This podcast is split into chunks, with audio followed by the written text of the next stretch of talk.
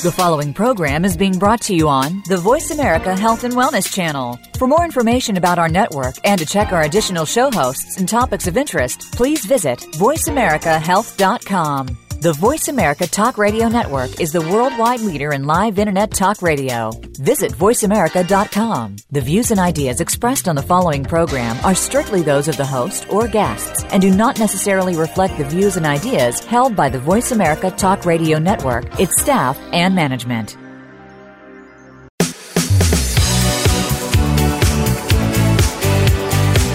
Welcome to Falling Through the Cracks. Feel alive and thrive with Dr. Rebecca Risk. Do you ever feel that even though nothing seems seriously wrong and you pass all the medical tests, that you still feel that your health, pain, and fatigue are completely out of control? It doesn't have to be that way. Listen to the tips and suggestions given on our program today and take back control of your health. Now, here is Dr. Rebecca Risk. Hi, everybody. Welcome to Falling Through the Cracks. Today, we're speaking with Margaret Martin, who is a physiotherapist, personal trainer, strength and conditioning specialist, yoga instructor, and an expert in osteoporosis exercise. Margaret is the author of three books Exercise for Better Bones, Yoga for Better Health, and Strengthen Your Core. So, Margaret, welcome to the show. Thank you, Rebecca. Very excited to be here. So, what inspires you to write about osteoporosis and bone health? Well, you know, I had been a physiotherapist for 22 years before I even started talking and writing about bone health. And it dawned on me that in my 22 years, whether it was working in stroke rehabilitation, in pediatrics, in post surgery, burns, all of those areas that I would focus on the actual, you know, the physical needs that the client had, they all had a skeleton that we were forgetting about. And when I started putting it all together and then um, with myself getting older and seeing my parents' age and my in-laws' age, I was like, wow, we really need to focus on bone health so much more. And I realized there was a big gap in the knowledge between what we needed to do and what we were doing. So well, you know, yeah, I, I, agree with you on that. I mean, um, when people, you know, especially women of, of, a certain age come and see me, um, all they know that they can do for themselves is take calcium. And they feel really limited because that's usually not going to get them where they want to be with their bone health. And um, their doctors don't, you know, they offer medication and then they don't say anything else. And, um, you know, I've, been aware that physiotherapists can can help bone health, but it's actually hard for people to find somebody that has that knowledge. So I'm really thankful that your books exist now. Thank you. Yeah, I actually found that it was hard to find other physiotherapists that were knowledgeable as well. So I did develop a course uh, for physiotherapists to, and kinesiologists and other health professionals. Um, and so it, that two-day course actually um, was taking up a lot of my time. So it's now available online and, and is taught that way. But um, yeah, spreading the word was so very important in the uh, the, the launching of of Melio Guide and the program and the books. So, can you just let us know what osteoporosis is and what this means that you're doing this work for it? Yeah, that's a great question, especially early on in the talk, because oftentimes I'll have people go, "Oh, I've, I was told I have osteo," and I'll go, is it osteoporosis or osteoarthritis? And often they don't know. You know, they'll remember part of the conversation with their physician. And so they're two very different conditions. And the osteoarthritis, just to get that out of the way, is something that affects the joints. But the osteoporosis is the bones, the osteo part, but the porosity is that they are less dense. And so it's a combination of the density of the bone but also a lower quality of bone that then makes somebody susceptible to a fracture. So in, individuals, you know, then get that diagnosis and and become more concerned because they are at a higher risk of fractures. Well, and, and I think, you know, we're all aware of this as we get older, you can fall and break a hip. And, but, um, I think most people don't think about that until they're in that situation or they have a parent in that situation. I agree, and, unfortunately, the the the book and my website were really designed for people that are, are younger than the people that most, you know, Osteoporosis Canada or the IOF or, you know, they're often targeting the elderly. But our bone health starts, you know, in utero.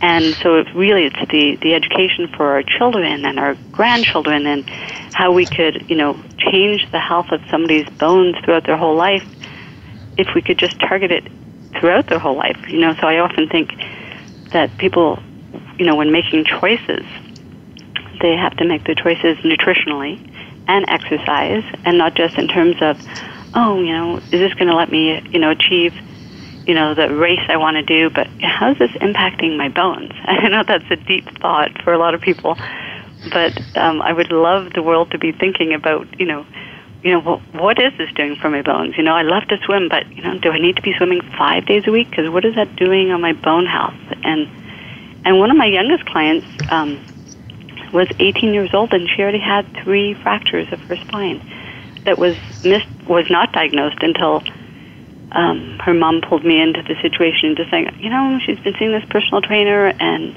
she just keeps her back pain keeps getting worse, and you know, from looking at her posture right away um, and taking her history, she was she had had some developmental um, issues that would have been a red flag for somebody in terms of bone health development.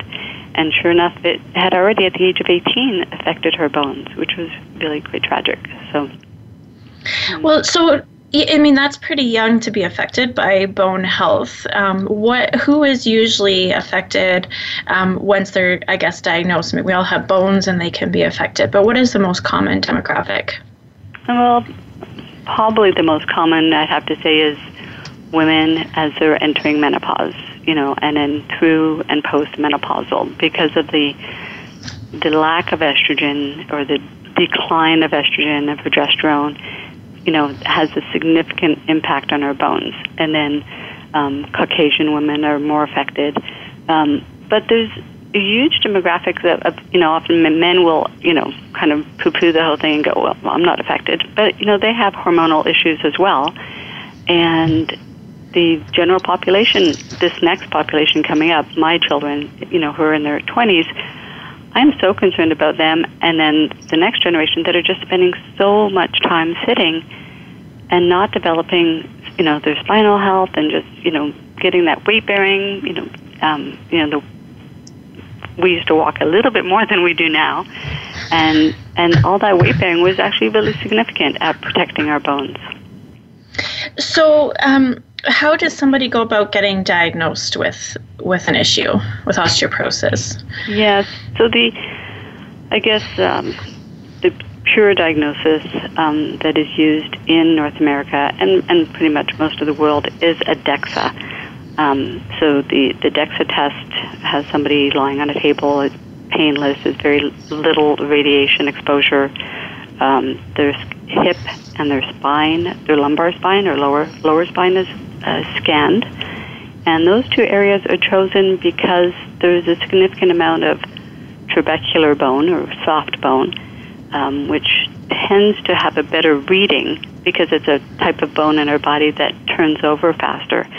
Um, so if there's something positive on our bones, we're going to read it faster in those in the trabecular bone um, than we would in the cortical bone or the hard bone. So the DEXA is really the gold standard standard for for diagnosis, but you know, occasionally at a health fair or in um, some areas of the country, um, both in the U.S. and Canada, if a DEXA is not available, they'll sometimes do a, an ultrasound of the heel. So that that's, that's officially not a diagnosis, but it could maybe move somebody up the, the list to get a DEXA. Okay, so you're you're um, you spoke about the generation coming up that are sitting more. Um, how how is that an issue for our bones? Well, we know that there's two key elements um, in, involved in movement that are important for bones. So we often will hear that we need to do more weight bearing, and we need to do more strength training. And so the weight bearing part, I mean, my 22 year old I can maybe get him to go for a walk with me. Um, but and he he fortunately took a place where he's like a ten minute walk to work, but he won't go for a walk just for the sake of going for a walk. You know, I remember as kids we would just go for a walk because well there wasn't much else to do, and we'd just go for a long walk and chat with our friends. But that doesn't happen a lot very much in North America anymore. Of a very um, seated society, and then the next thing is technology, which is just taking everybody down um, with them in terms of their head position and their posture and their slouchiness, and um, the deep postural muscles that we have that keep us upright and keep our head over our shoulders, and therefore that beautiful 11 pounds of our head that's sitting through and, and providing weight and stimulus for our postural muscles. That, those postural muscles aren't working. I have, you know, sometimes uh, young people that come to see me not because of osteoporosis, but more because of either knee or hip or back or, or shoulder pain but I will, you know, assess their postural muscle strength, and it's worse than a seven-year-old. Um, you know, I have 70-year-olds that have much stronger postural muscle strength and and know how to keep their head, you know, over their shoulders and and have for their, you know, entire lifetime. But the next generation, it's not enforced in schools. It's not reinforced at home. They don't have the examples of their parents, you know, sitting tall. You know, so it's it's pretty sad. It's um, it's I, I believe going to be a big big issue in the uh, coming decades.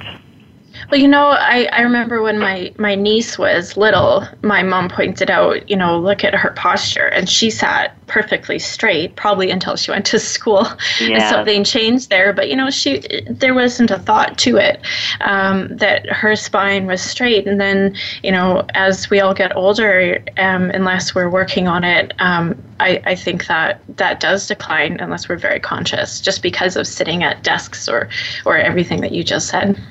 Yeah, but we used to sit at desks in school, and our teachers made us sit up straight. And mm-hmm. I was mm-hmm. talking to one of my clients who's a kindergarten teacher, and she says the children can't even sit in circle time without collapsing. They're like lying on their side, and they just find even sitting up in circle time really hard. Because at mm-hmm. home, they're allowed to slouch and play on devices even at a young age. It's so sad.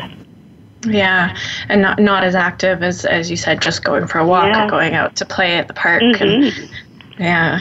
Mm-hmm. Um, so um, you have a, a, a, program. What are the four principles of this program? Well, the four principles are really the principles that are um, recognized scientifically, and so they're not my principles. I just highlight them in, in my program. And that um, in order to build bone, we need to be site specific. And I mean, when I say that, I say that if we're going to want to strengthen the bones of our spine and our upper body, we need to do loading for our spine and our upper body. If we want to strengthen our hips, we need the loading to happen at the level of the hips. So that's the first um, principle that bone building is site specific. The second of the four principles is that you need a high mechanical strain to affect bone health. And here, as an example, is I have clients that have gone either to you know a community fitness class or you know curves for a long time, and um, they'll be lifting weights, but never truly challenging themselves at you know their maximum level. So I'll say, well, how many weights are you, you know how how heavy are you lifting? And they'll go, well, you know, there's a three pound double dumbbell or a five pound dumbbell and I'll do 20 or 30 of these and 20 or 30 of those. Well, I'm glad they're exercising, and I never want to take you know um, that away from them.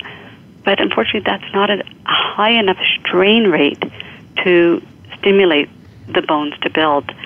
So we need to be lifting more in the in the range of how a I wouldn't say bodybuilder, but somebody who's truly trying to build strength. So that you know you might start with a weight that's you know 15 repetitions allows you to fatigue, and then 12 repetitions because you don't want to injure yourself by starting too aggressively too fast. But eventually, you want that weight to feel like, man, this is heavy, and you're lifting eight or 10 repetitions, and your muscles are too tired to lift anymore. So that's important. Um, do you want to hear the next two? Um, well, let's do that um, when we come back for a break. I, would love to. Um, but we're, we're going to take a quick break and we'll be back shortly. We're talking today with Margaret Martin and we're discussing um, her books Exercise for Better Bones, Yoga for Better Bones, and Strengthen Your Core. We'll be back shortly.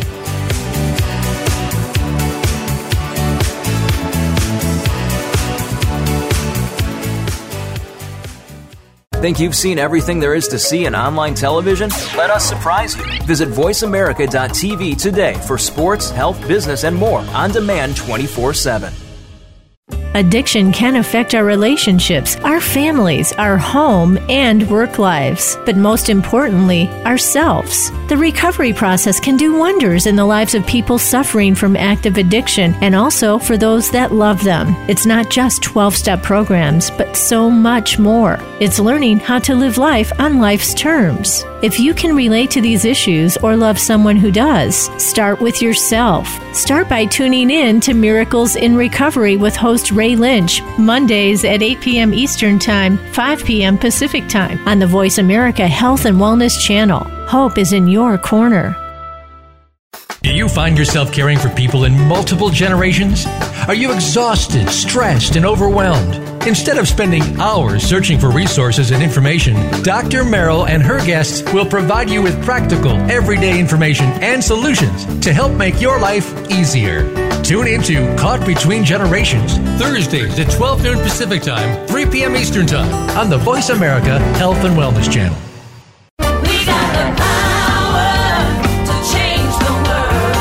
Is your health where you think it should be? If you're like most people, the answer is probably not.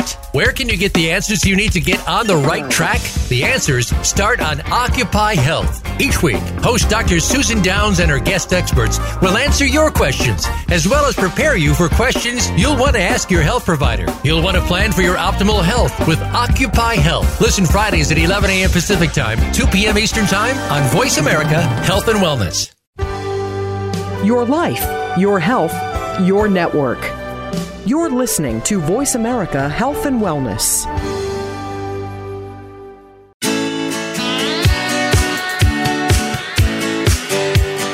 You are listening to Falling Through the Cracks with your host, Dr. Rebecca Risk. To reach the program today, please call in to 1 866 472 5792. Again, that's 1 866 472 5792. You may also send an email directly to Dr. Risk. The email address is anantacalgary at gmail.com. Now, back to Falling Through the Cracks. Feel alive and thrive. Hi, everybody. Welcome back. Um, Margaret, before the break, I got you started on um, the, your your program, your four principles for better bones. Can you give us the second two principles? Sure, or the the last two. The last two. um, so the last two are the weight that the, the weight bearing part of it, and and so often people are sent, you know, to their doctors and said, well, okay, you know, after they have their diagnosis, and the doctor says, well, you have to do weight bearing, and and that's really good advice because we know that weight bearing exercises are more important than non weight bearing exercises.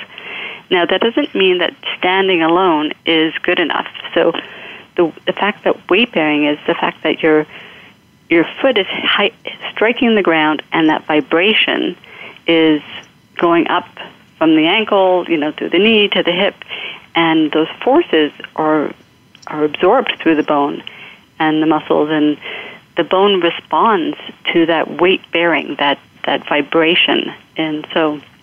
Um, within my exercise program, I do have a suggestion of a number of cardiovascular cho- choices that people can make based on their fracture risk. So, you know, somebody can look at the program and they go, but I really like that elliptical, but you know, but the elliptical doesn't really build bone as much as brisk walking on a treadmill or light jogging or you know, so people can start making choices and including other activities, you know, on the weight bearing scale that will help them with their bones.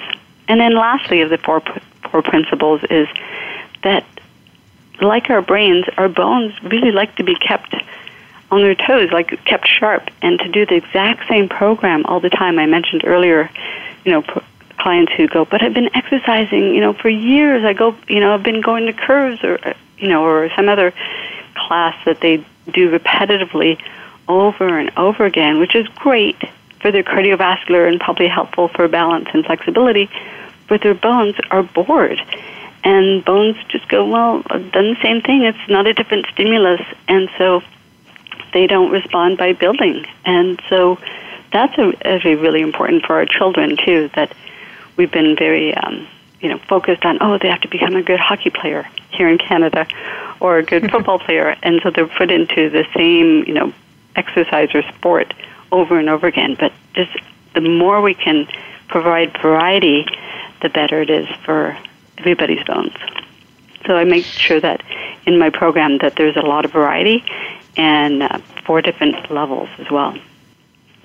So, so with the variety, I know some people choose elliptical because it um, doesn't put a lot of strain on their joints. So, in your program, do you have a, a mix so people can choose something that's not going to, you know, say they have osteoarthritis as well as osteoporosis? Do you have a mix so that people can choose um, something that won't hurt them on another angle? Yes, absolutely. And I also am really, really careful about teaching people um, both in the written format and all of my exercises are supported in a video format on my website so that people are doing um, their exercises with proper form because so often even just a basic squat or getting up and down from a chair or a lunge which is basically how we get up from the floor if people aren't mindful of their alignment or even aware of their alignment they can even be start to make changes that are protecting their joints so um, oftentimes I'll have clients with they'll say, "Oh, I don't squat and I don't lunge because my knees." But if I looked at how you know if I changed their form so that they squat with good form in a way that's protective for their joints, then they are always pleasantly surprised that wow, I can do this and I can do this pain free. So um, there are options both in the strength and in the um, cardiovascular, but uh, there's also a lot of education so that people can can sometimes make choices that they didn't think they could make. So, um, how does somebody get started on this program? Um, well, the lucky ones get to come and see me, um, but everybody else around the world, they um, they will generally, you know, through the purchase of the book, it's pretty self-guided. I've you know had clients all over the world, which is really exciting, and sometimes they'll connect with me just for a question or two, but Otherwise, um, the book has um, a link to all the exercise schedules. So, depending on what level, based on an assessment that I have in the book, that they determine if they're at a beginner, active, athletic, or elite level, they can follow that schedule and they have a choice of, of either a three day week um, or a six day week program where they can, um, you know, um, gradually over 12 weeks or however long they need to take um, built into the program. And so it's, it was written so that people could do it in a very self guided way. I, I did spend 10 years in the States practicing in California, and it really struck me how the inequ- inequity of the healthcare system, um, you know, so that not everybody had access to all of the experts, and a lot of people don't have the means to to privately consult with individuals. So um, I did, it was important for me that this book be written uh, so that it was it allowed access um, for everybody to to exercise in a way that was safe. And and the program is designed so that you can um, use minimum equipment and out of your home, so you don't need to belong to an expensive gym or anything else um, which I think is important, especially you know when we're looking at um, you said men and women are affected, especially as we get older. Um, everybody's affected by this, so it's mm-hmm. something that that we we should all be looking into on some level, either to make sure we're just doing things properly, like you said, changing our routine, which some people don't think about. I mean, you know, you kind of find something you like and and you keep doing that, but as you said, you need to change it, or your bones and I, I think other parts of your body get bored as well. Yeah. Um, so, in your book, you talk about um, breathing. How is that important for this? Well, because there's a strong component of you know the strength and the flexibility and the balance, the the breathing really comes into play um, when we look at balance and strength, um, and it also is helpful with the flexibility. Um, we all are aware, more and more, you know, people talk about the core, but when they're thinking core, they're thinking muscles. Um, and I'm thinking more the diaphragm, which is the largest muscle of respiration, and the pelvic floor, which is uh, a set of muscles that are supporting us um, in our lowest chakra, basically between our vagin, vaginal muscles and our rectum. And so we often don't think about breathing all the way down to our the bottom of our core, but it's so important that we do and that we integrate our entire inner core with our breath. And so in the book, I give examples on, on how to integrate that and um, the importance of of the breath is so that when you're balancing, you will be able to balance so much better. And when you're strength training, you will be able to lift so much heavier. So I will have clients that come to see me and they're not aware at all of their breath, and I'll test them on certain parameters, both on balance and strength. And then when I have them learn the breath and and say, okay, I want you to take that full deep breath in, and as you're exhaling, to gently blow, as though you're blowing the seeds off a dandelion, or you're blowing on one of those little pinwheels, or the little soap wands. And if you blow through that, that often will, um, or just visualizing that as you're as you're gently blowing, then you will feel a gentle tightening of, for women, of the vaginal floor muscles, and for men, they'll sometimes feel a gentle tightening of the muscles as though their scrotum is being pulled up. And that will then talk to the next layer of muscles, which is our deepest layer of abdominals, our transverse abdominis muscles. And all of that provides a stability that is not available in any other way. And the stability of, of that transversus then wraps, a, which is a horizontal or like a girdle muscle, um, providing support and stability for our low back, our lumbar spine. so, that, yeah, that, that makes sense. Um, when when we're practicing the breathing, now are we doing the breathing while we're doing the exercises and the strength training? Mm-hmm. Yeah. Okay, so well, you know how you know people say don't forget to breathe. Um, well, so with every every repetition, you should have a breath. So you know if you're preparing to for instance, bicep curls is an easy one to visualize. So if your arms are down by your side with the weight, you take your breath in, and as you're starting to lift, you start to blow and exhale. And then as the weight's coming back down, you take your breath in again so that your breath is always supporting you through each each repetition. Okay. And you mentioned balance. How is that important? So if if you're balancing without any um, awareness of your core, um, if you're fortunate and your core automatically kicks in, because for some people it will, um, then great. But if you're finding that your balance is off and somebody has, has told you that you don't have good core control, then you can try integrating the breath that I just mentioned. Um, and in doing so, it will provide much deeper support um, so that you can start to integrate. You know, if your body starts to sway a little bit to the right, you have something linking your upper body to your lower body, and that's your, your deep core musculature. So, um, one excuse me, one comment that I often get when I recommend for people to to take up a, a certain program, like say you know yoga, they say, "Well, I, I can't balance, so I can't do that." What do you tell people when they say that? Oh, I say everybody can balance. I just have to find the right level to start you at. Um, so, so that's why actually I have the four levels in the book because there are some very basic levels, and they start with something as simple as feet together. You're standing between two chairs, and you, you know, you start with that. And and sometimes for some clients that's really challenging. They haven't brought their feet together, you know, really close in a long time, or they haven't done that with their eyes closed. And so you start in ways that um, allows somebody to always succeed, but also feel challenged. Because they have to be able to hold that pose for at least 10, 15 seconds, or else you're not able to teach the little receptors in your ankles and feet what to do. If you're always falling over, then it's very hard to improve on your balance.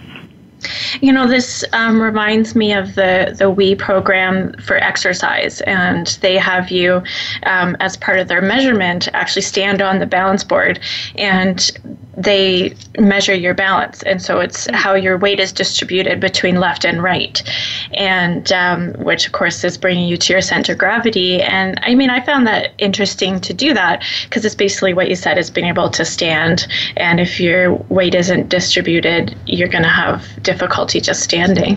Mm-hmm. And not um, just between your feet, but where on your foot. You know, whether it's are you putting all your weight on your heel, are you distributing it between, you know, the front of your foot evenly, you know, feeling that sort of triangular base. Um, yeah, so it's, it's just that awareness is the start. is It's just wonderful. As you mentioned, the Wii as a program was is kind of. I've never actually tried it myself, but it's great that they give you that awareness. Yeah, um, yeah, I'd never thought of it before because even if you go to physio or to other things, um, that kind of measurement isn't always done in that way where it's so visual for you. I mean, you can be assessed by somebody, but this is you basically looking at something and then trying to focus on a screen to change that as well. It's part of the, the program. It's been a long time since I've done it, so I hope I'm remembering it right, but it just reminded me of that and how important that was just in, in that part mm-hmm. in that program. Um, in your book, you talk about tightening your lower tummy. Now, is this the same as what we've just been talking about? Yeah, exactly. Because I mean, was, um, with every exercise, I'll say, you know, inhale and exhale as you gently tighten your lower tummy. But in you know the exercise tips, it's basically, you know, you're tightening your pelvic floor that then in turn tightens your tummy. But there's a very long sentence with every single exercise. So, um, you know, anybody who has either been pregnant or have had, had any abdominal surgeries or have done exercises that were too aggressive for them or have had back pain, um, these are so many areas that can um, interrupt the normal reflex that we have between our pelvic floor and our deepest layer of abdominals. So it's really important, especially for, for um, you know the 50 plus population, um, to to really ensure that this inner core set of muscles are functioning well. Because otherwise, the diaphragm is a top muscle. If you only do the side, you know, bracing without any regard to the pelvic floor, then all that pressure can actually be pushed down, which is what happens because it's going to lead to the lowest wall or the weakest wall, and that's going to um, enhance or possibly cause incontinence. Mm-hmm. Um, we're going to take a quick break. We're talking today with Margaret Martin. She is the author of uh, three books Exercise for Better Bones, Strengthen Your Core, and Yoga for Better Bones. And we'll be back shortly.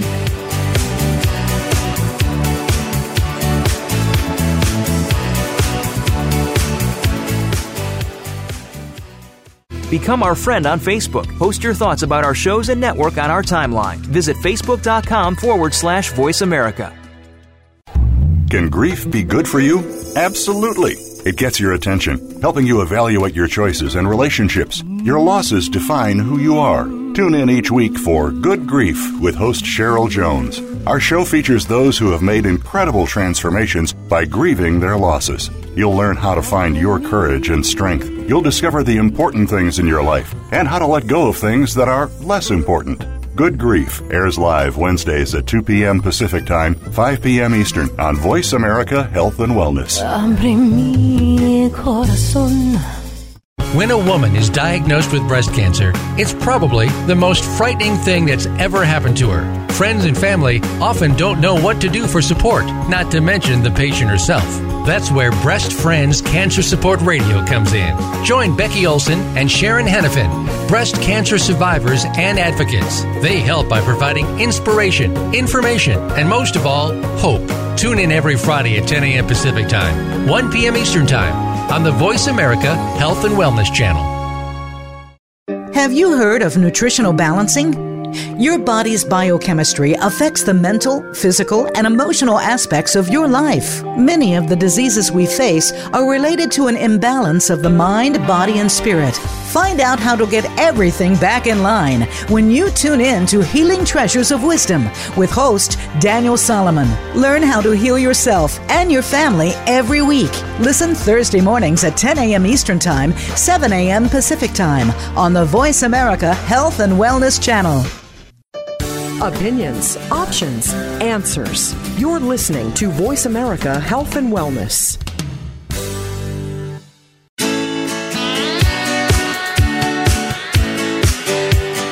You are listening to Falling Through the Cracks with your host, Dr. Rebecca Risk. To reach the program today, please call in to 1 866 472 5792. Again, that's 1 866 472 5792. You may also send an email directly to Dr. Risk. The email address is anantacalgary at gmail.com.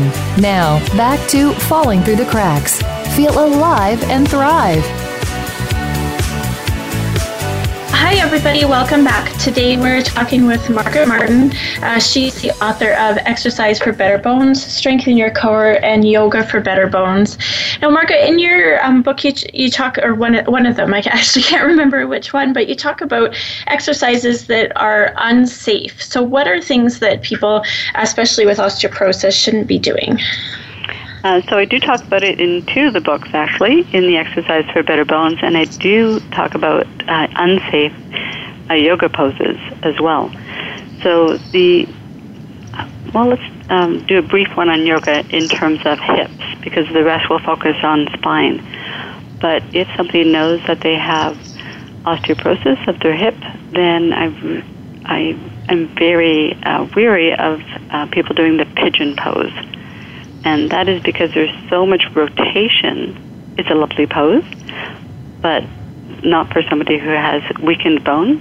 That rotation that the hip is put into, and then your body weight is put on top of that, is a lot of torque and um, and tension for weakened bone. So usually when we break a bone with osteoporosis, it's not you know that one sudden move but every time we put more torsion on a bone that isn't able to handle that torsion or that compression, well, those, that soft bone that we talked about, or the spongy bone, also known as trabecular bone, well, you can snap another one of the rods or cones, the little cross pieces inside, and you snap another one, you snap another one. And so, which time of doing a pigeon pose or which forward bend, which we'll talk about, is the one that's going to cause the, the fracture? I don't know you know, do you have 5,000 of these left to do, or do you have, you know, 200? And so there's so many beautiful poses and so many wonderful exercises out there that we can do without, you know, putting our bones at risk. And so, um, so the pigeon pose is one that that I really uh, discourage people to do. Um, but there are alternatives to the pigeon pose in the yoga for better bones. And um, insofar as the other exercises, they pretty much feel, you know, there's many of them, but they all follow the same pattern of putting our spine in a forward slouched position. So in yoga, you'd often have a yin class where people are in forward bends and just sort of, you know, um, their back is rounded. Or in an exercise class, people might be on the floor doing crunches, or they might be doing toe touches. Um, and both of those movements, the spine is brought into a forward rounded posture, which um, is going to put, you know, just the fact that we have, you know, 11 pound head, but the the weight of the head, the weight of the shoulders, all that is is loaded down on the on the vertebral body of our spine, and is going to be loaded more in the front of the spine which we already know is weaker, and then it just leads to more internal cracking and more internal cracking, and then eventually the spine cannot withstand the weight anymore, and it just compresses the, the vertebrae. And you know, today we do so much forward bending with you know our, our as we talked about earlier, our devices, and life just takes us there. Um, whether it's a young parent taking care of children or as you get older and you're you know spending more time cooking and spending more time in front of a TV or on your devices or on your computer, well, I think if you're going to sp- spend 20 minutes or an hour exercising a day, that you really should totally go in the opposite direction and get lots of extension and move away from flexion. So that would be my advice to individuals and to, to exercise instructors is get out of all that forward bending and just open people up. So by open people up, you mean by um, going the other direction? Exactly. Yeah. Can you give us an example of an exercise that would be that? Yes, certainly. So, I mean, a simple one would be, you know, just standing and, and doing what we call a high mountain, reaching up, you know, to the sky in front of you. I have so many clients that haven't brought their arms up over their head in, in years. And so, just a simple act of reaching to the sky and then slightly behind you is a lovely way to open up and start to, to even be aware of the alignment of the spine. And then um, a really powerful exercise that not everybody is strong enough to do today, but um, is one that I'm wishful that everybody would build up to doing, is where they're on their stomachs with pillows underneath their pelvis and their feet stay grounded, but they're lifting their torso and lifting their arms and raising their head off the ground. And so that is a fabulous exercise that has been studied um, in terms of the benefit on the strength of the spine and the long-term benefits in reducing fractures of the spine. And so that's uh, one, you know, on the strength side of things that I really encourage people to incorporate into their lives. So you have a, a, a book on uh, yoga for better bones. How does ho- yoga help our bones? Well, uh, when we come to the component of weight bearing, um, although there you know, because the poses that are done in standing, they do incorporate weight bearing. Um, and so far as strength training, the the poses that are helpful are those that are done in a very um, more powerful manner.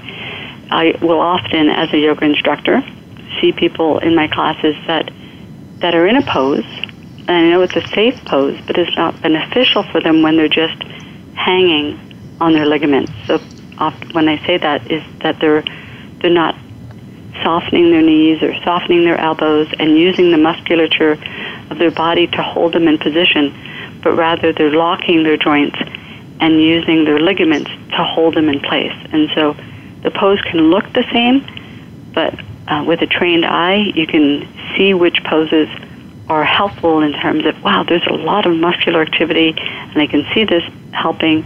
Um, whereas other poses are actually more harmful, especially when it comes to joint health.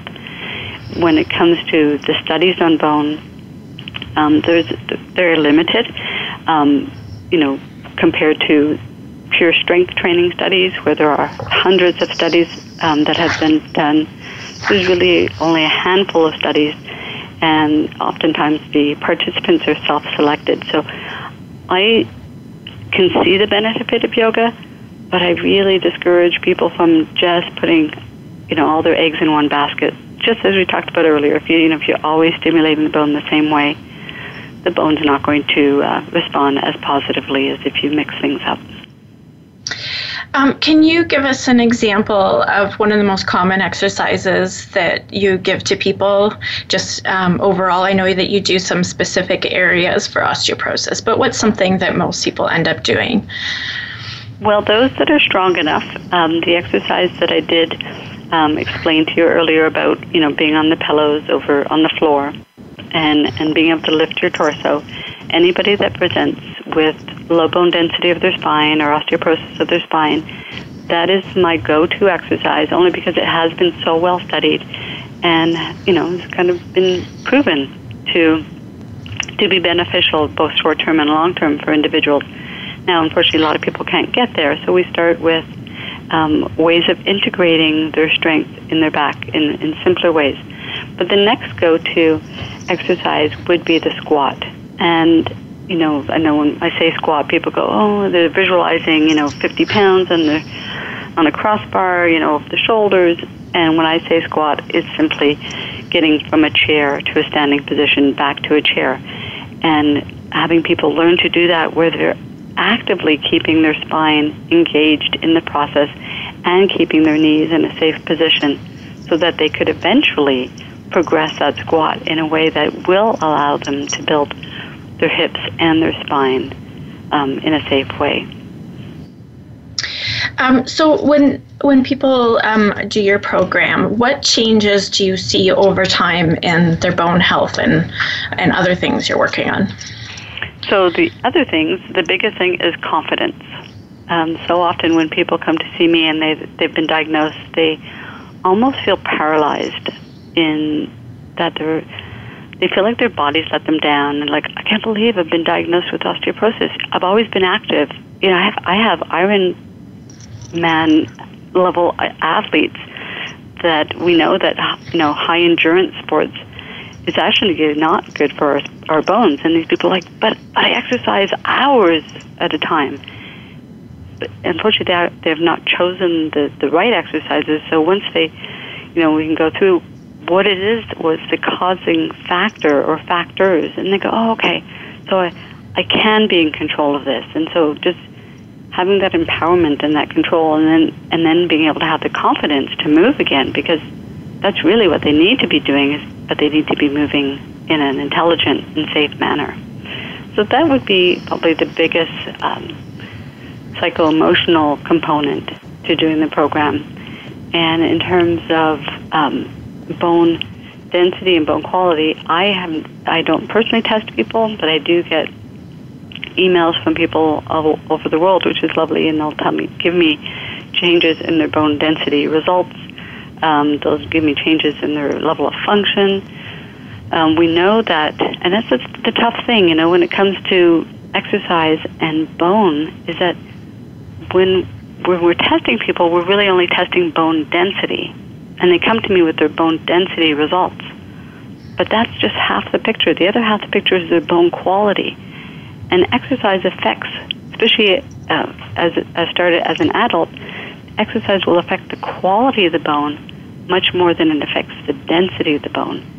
Some studies have even shown that it almost has a reverse, not that the density changes, but it the the numbers don't reflect the change in the quality of the bone.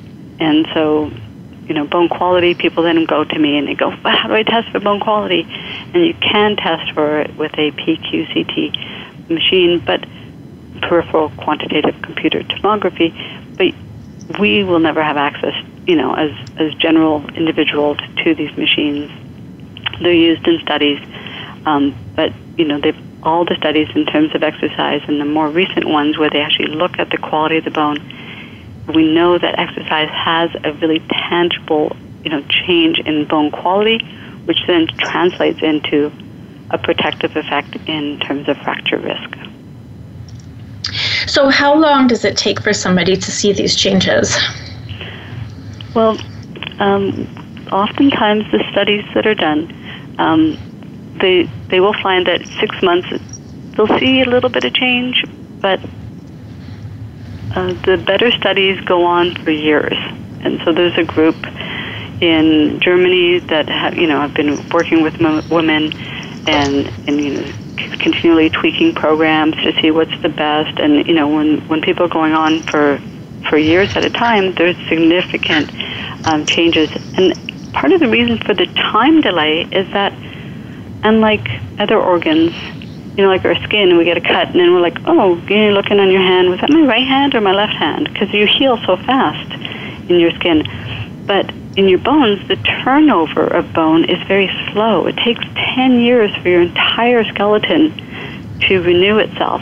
And so, you know, in a course of a year, technically you're going to have a 10% change in your bone skeleton. And, you know, I say to people, but if you're, why worry about it? You know, how fast it changes? Because if you're taking on exercise as your approach to taking care of your bones, then it's the impact is is gradual and it's daily, but you're in it for the long run. You know, you're in it to to build gradually and get stronger and and so take the time you need to make sure you enter the program safely and that it's engaging you to allow you to continue this as a lifetime approach to keeping your bones strong and keeping yourself um, enjoying the quality of life that you love to do. So, is there a certain age that people should be when they start thinking about their bone health and start a program like this? Uh, yeah, but usually they're too young to, to think about it. Um, I mean, ideally, as parents, you know, we should be thinking about this when, you know, as soon as they're, you know, able to to take any nourishment of any sort. You know, I mean, starts there, and as soon as they're crawling, and then encouraging them to to move when they can move. And you know, I when I see three year olds in these little strollers that are like little hammocks, and their spines compressed for hours because it's more convenient for the parent than running around after the child. It's like, oh, it's so sad. Um, but this program is really going to challenge anybody from you know today from the age of 20 onwards. I have you know I have some 50 year olds that um, are able to do the athletic level, and I have 20 year olds starting at the beginner level. So it's it's uh, you know, the whole gamut of the population.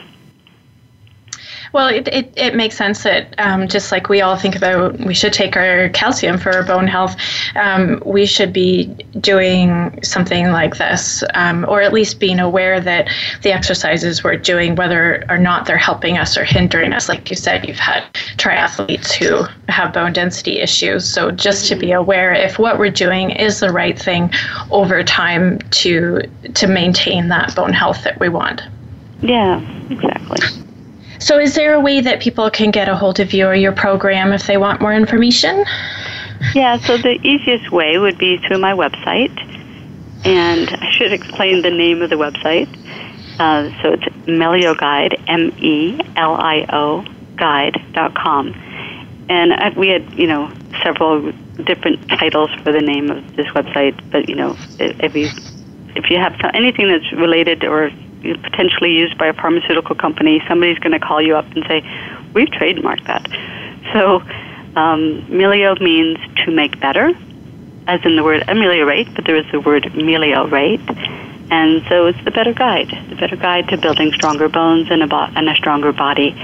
And so, on Melio Guide, the, there will be a library that you can. Uh, get access to my books that will take you to Amazon, and I've also just produced a DVD. So I'm very excited. That's going to be on my in my library in the, in the upcoming month, and um, so that's probably the best way. There's a contact form there if they do want to get a hold of me personally. Um, but yeah, that would be the perfect. Way. Thank you. perfect. Thank you so much for joining me today. This was a great show. I really enjoyed talking to you. Thank you very much for having me and for letting me uh, share my passion with your listeners. Oh, perfect. I want to thank everybody for listening today. Just be sure to make today a great day. Thank you for tuning in to this week's edition of Falling Through the Cracks. Feel alive and thrive. Please join Dr. Rebecca Risk again next Monday at noon Eastern Time and 9 a.m. Pacific Time on the Voice America Health and Wellness channel. We'll talk more next week.